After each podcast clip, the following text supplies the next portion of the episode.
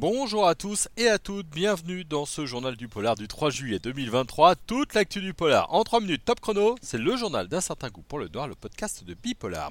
Et on commence ce journal par une nouvelle qui nous fait trépigner d'impatience. Le tournage de la série tiré du signal de Maxime Chatham a commencé en Bretagne ces jours-ci. Maxime Chatham y jouera lui-même un petit rôle. C'est Paramount Plus qui a commandé euh, la série.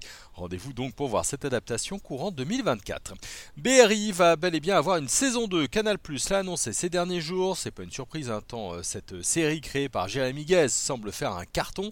Canal a aussi annoncé l'arrivée d'un thriller de Xavier euh, Gionali avec euh, Vincent Lindon, Razi Bedia et Nils Schneider. Cela s'appellera D'argent et de sang. Et ils ont également dévoilé, miam miam, les premières images de Pamela Rose, la série avec Cadmerade et Olivier Barou. Du côté des bandes annonces, je vous invite à aller faire un tour sur bipolar.fr hein, pour voir les images de Cash, le nouveau polar français de Netflix, une histoire de détournement dans une usine de parfums de luxe. Le film Vision qui sortira le 6 septembre au cinéma a lui aussi dévoilé ses premières images. Il s'agit du nouveau film de Yann Gozland, le réalisateur de Boîte Noire, avec euh, Diane Kruger et Mathieu Kassovitz.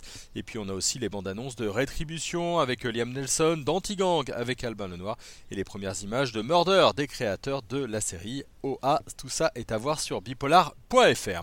A noter aussi que le film Samouraï de Jean-Pierre Melville ressort ces jours-ci au cinéma dans une version restaurée. Alors ça c'est vraiment une madeleine hein, pour revoir ce grand rôle euh, d'Alain Delon donc au cinéma. On termine avec euh, le festival Toulouse Polar du Sud qui a annoncé son parrain. Il s'agit cette année de euh, Giancarlo euh, De Cataldo, l'auteur de Romanzo Criminale. L'Italie sera donc à l'honneur avec plusieurs auteurs. Une cinquantaine d'autres auteurs et autrices seront également présents. Rendez-vous pour Toulouse Polar du Sud les 6, 7 et 8 octobre prochains.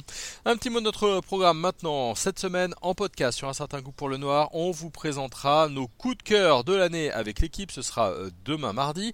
On vous a aussi mis une chronique sur les heures de la nuit ne rattrapent jamais celle du jour de Vanessa euh, Caffin.